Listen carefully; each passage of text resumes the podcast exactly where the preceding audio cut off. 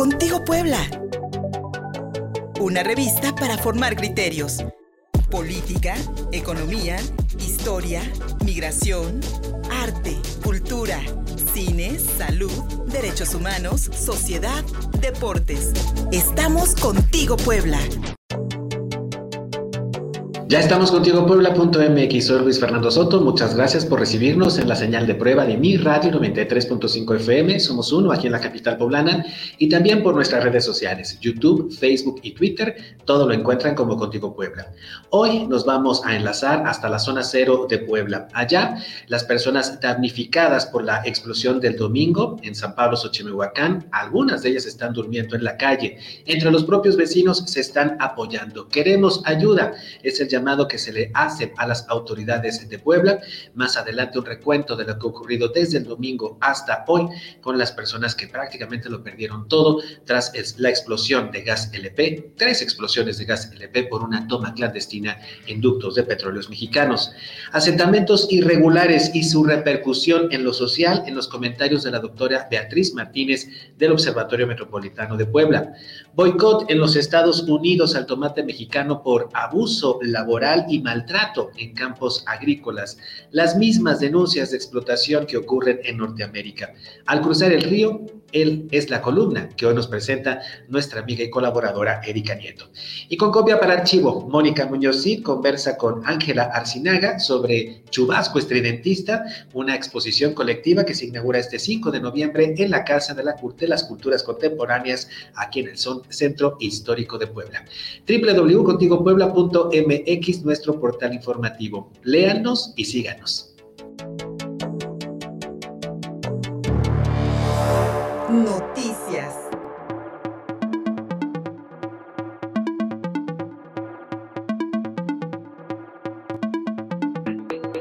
Más de 100 viviendas afectadas en San Pablo Xochimehuacán es hasta, ahora lo que las autoridades tanto municipales y estatales han recabado en un lento, en un lento, pero dicen efectivo recuento de los daños ocurridos tras las tres explosiones de la madrugada del domingo ahí en San Pablo Xochimehuacán, específicamente la famosa Avenida del Ferrocarril, justo donde se asienta, había un asentamiento irregular de acuerdo con las autoridades gubernamentales, donde en uno de estos predios se habría, se habría colocado esta toma clandestina y desde ahí se estaría surtiendo, se estaría surtiendo gas LP, no solamente, pues bueno, a las personas que robaban el combustible, sino también seguramente a muchos de sus clientes. Se encontró una pipa y además no más de 90 cilindros eh, para el rellenado de gas que eh, estaban en este predio antes de la explosión del domingo por la madrugada.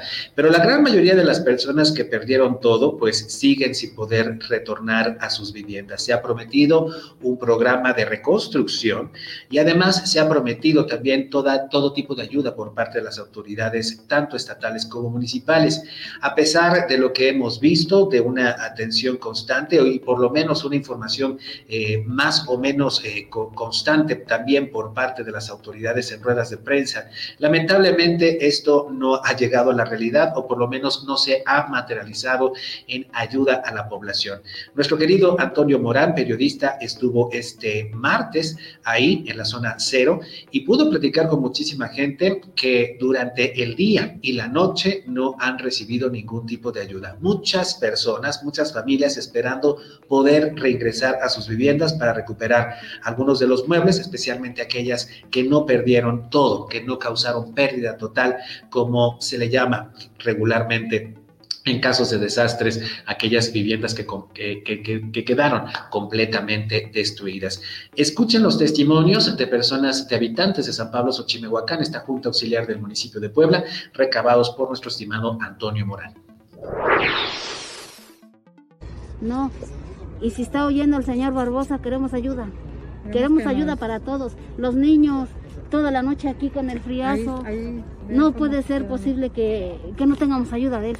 ¿Dónde nos encontramos aquí? ¿Qué punto es? ¿Qué colonia es? Esta es la calle Andador Mexicano, colonia Benito Juárez. Mi casa es la número 4, la que resultó más afectada con la vecina. número 3, colonia No, es 4. No, pero el de nosotros, Ignacio Mariscal, San Pablo. Ya vino Protección Civil, ya, vino. ¿Qué les? Ya vino y este y todavía está por verse. ¿No les han brindado nada? Pues ellos no. Hasta ahorita no. Ha venido un joven, se llama este, Antonio Blanco. Es el que nos ha traído de comer. De las horas, pero hoy en todo, el, en todo el día que transcurrió, que estamos aquí, entre el sol y el frío, nunca se paró nadie para ver, nos quedamos, nos vamos, nunca se paró hoy sin ninguna persona de las autoridades por nuestro tema. Entonces lo que queremos es que si nos ven y nos oyen, que nos, nos ayuden de toda la forma que vea, porque ya vieron, no tenemos en dónde estar.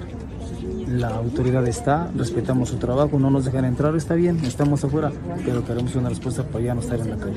¿Cuántas personas estarán aquí esta noche pasando pues, la noche en la calle? Ahorita pues somos tal vez pocos, mire, ya llegaron más, porque tenemos ayuda, pero de otras personas, no de algún tipo de, dependencia, por decirlo así. Entonces lo que nosotros hemos estado queriendo, que desde que fue el desastre, pues nomás se nos arriman las autoridades, pero se meten a las casas, checan y dicen avisamos, avisamos, y no nos llega nada. Entonces pueden ver, no hay en qué, nos regalan comida a los vecinos, buenas gentes, entonces nosotros queremos que si cuando tendremos una buena respuesta para ya no estar en espera y con el, la zozobra de que sí o no o cuándo. Ese es nuestro. ¿Nos repite la ubicación acá? Es Callanador Mexicano, este.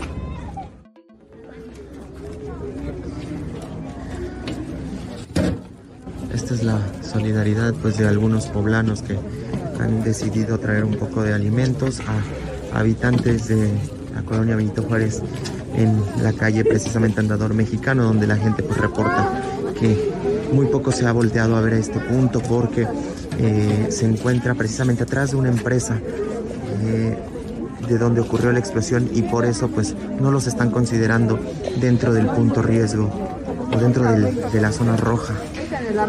Y pues muchos de ellos pasarán o están pasando la noche y esta madrugada así. Muchísimas gracias Antonio Morán por proporcionarnos este material que recopiló ayer en este segundo día, en el segundo día, 48 horas posteriores a la tragedia allá en San Pablo, Xochimehuacán, una persona fallecida cuya identidad se desconoce. Hoy el gobierno del estado informó de 14 personas hospitalizadas.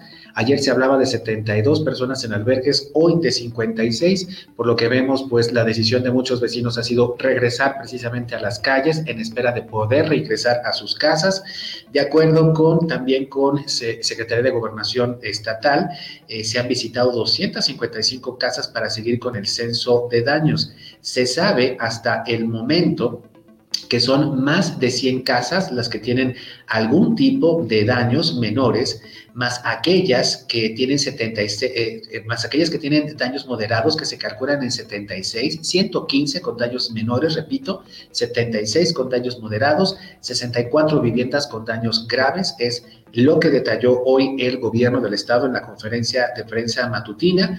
Se asevera que se han entregado 348 despensas, 300 piezas de ropa, 382 colchonetas, 500 aguas embotelladas, cobertores y pañales a las personas afectadas por la explosión en Xochimehuacán, seguramente en los albergues, porque lo, con lo que pudimos observar en estas imágenes que nos proporcionó nuestro estimado Antonio Morán, muchas personas se están ayudando entre los vecinos, entre las familias y se están, se están protegiendo, se están dando de comer en la calle, afuera de sus casas, y tal parece que esta situación pues no ha sido prevista por las autoridades. Como escuchamos, muchos de ellos han visto a protección civil, pero no han recibido ningún tipo de ayuda. Se habla de reparto de colchonetas, de piezas de ropa, de agua embotellada, pero pues la zona, por lo menos en la zona cero, no, los vecinos no refieren, no refieren haber eh, recibido esta ayuda que detalla el gobierno del estado.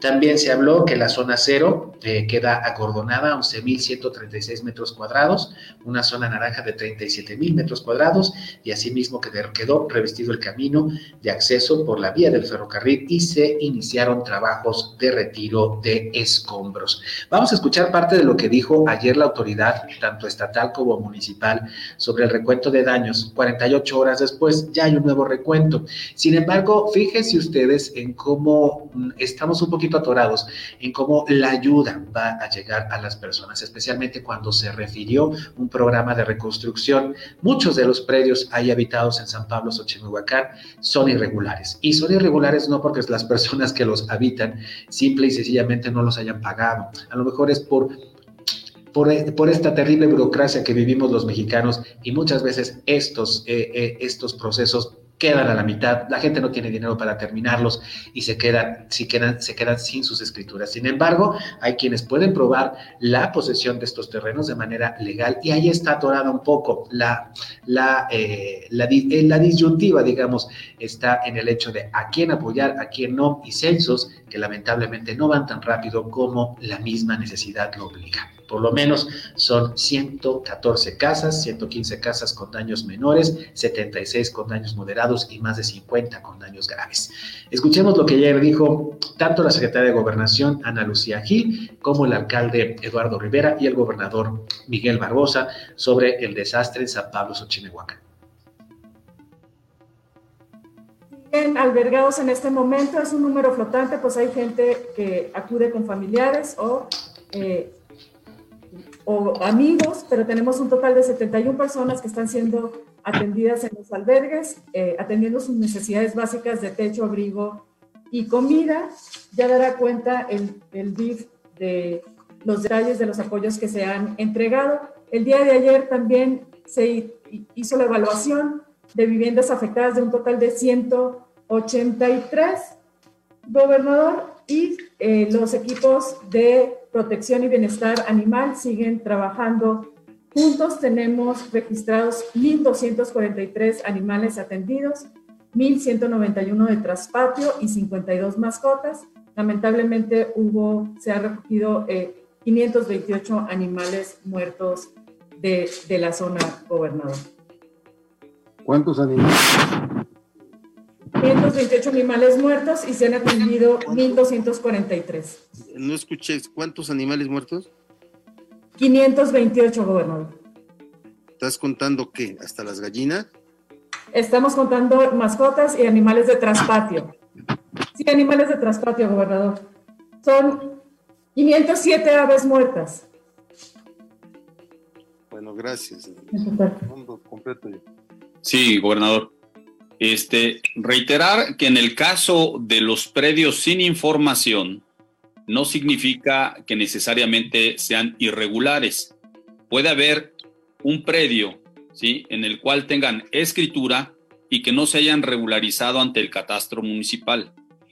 Es muy importante que nos permitan seguir avanzando con la información y con el censo para poder identificar al final de cuentas el total de asentamientos irregulares que se han tenido y de personas que no tengan escritura. Lo comenté desde un inicio, lo estaremos coordinando con eh, Juan Daniel, que es el secretario de Infraestructura, que le estaremos proporcionando esta información y que en campo se está cruzando eh, lo que nosotros tenemos en la base de datos catastral.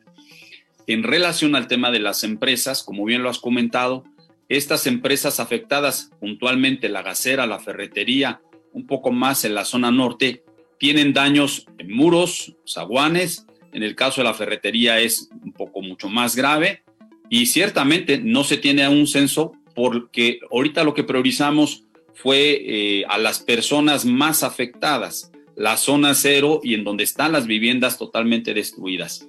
Estaremos también trabajando al respecto y toda aquella empresa, insisto, que haya sido afectada por la explosión y que tengan que reconstruir su barda, alguna oficina o lo que sea necesario, nosotros estaremos otorgando ese beneficio de exención de pago cero para que lo puedan hacer en los términos que estaban precisamente antes de la explosión. He investigado personalmente, algunas de estas empresas también afortunadamente tienen seguro y eh, van a poderlo hacer, pues insisto, con mucho mayor facilidad. Pero de parte del gobierno municipal, que no sea ningún problema que puedan realizar su trámite, que puedan obtener su licencia de construcción y absolutamente sin ningún costo. A ver, este, parece que estamos empezando a ubicarnos en la situación legal de lo que tiene que hacerse. Primero, los predios irregulares que estén en lugares prohibidos no se pueden regularizar. Es la primera definición. Llámese derecho de vía, llámese zonas prohibidas, todo esto después. Las construcciones que están en esos lugares prohibidos, ilegales, si se pueden reubicar, se reubicarán. Pero no, no nos vamos a meter a un conflicto social, por favor.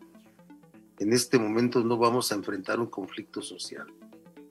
Ahorita estamos enfrentando una crisis derivada de una explosión en una zona, y lo que estamos resolviendo. Tercero, las empresas que hayan resultado dañadas por la explosión seguramente van a reportar sus daños y daremos cuenta de ello. Son parte del censo, parte del censo. Estamos a 48 horas. Si ustedes no saben que preguntan de todo allá mismo en la calle, pues también nosotros estamos avanzando apenas. Pero estamos en espera. Thank you. Estamos en espera, dice el gobernador Miguel Barbosa, que no se desate un conflicto social cuando al llegar las ayudas, entonces se discrimine a las personas damnificadas por si son propietarios legales o por si su asentamiento es irregular.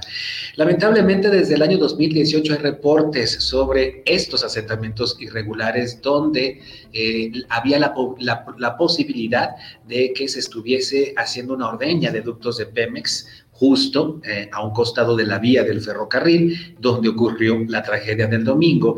Y a pesar de estos reportes y de otros dados a conocer el lunes también, durante, durante las primeras horas posteriores a, la explosión allá en San Pablo, Xochimehuacán, de una posible advertencia por parte del presidente auxiliar que dicen que no se ha aparecido por ningún lado sobre la posibilidad también de que hubiese una ordeña de ductos de Pemex y el consecuente peligro para la población aledaña. Lamentablemente, ni las autoridades estatales ni las autoridades municipales en estos últimos dos años, por lo menos desde 2018 que hay reportes al respecto, actuaron con prontitud para evitar esta tragedia. También entre, entre esos reportes se habla de la posibilidad de que la, la, la policía auxiliar esté involucrada también en el robo de combustible.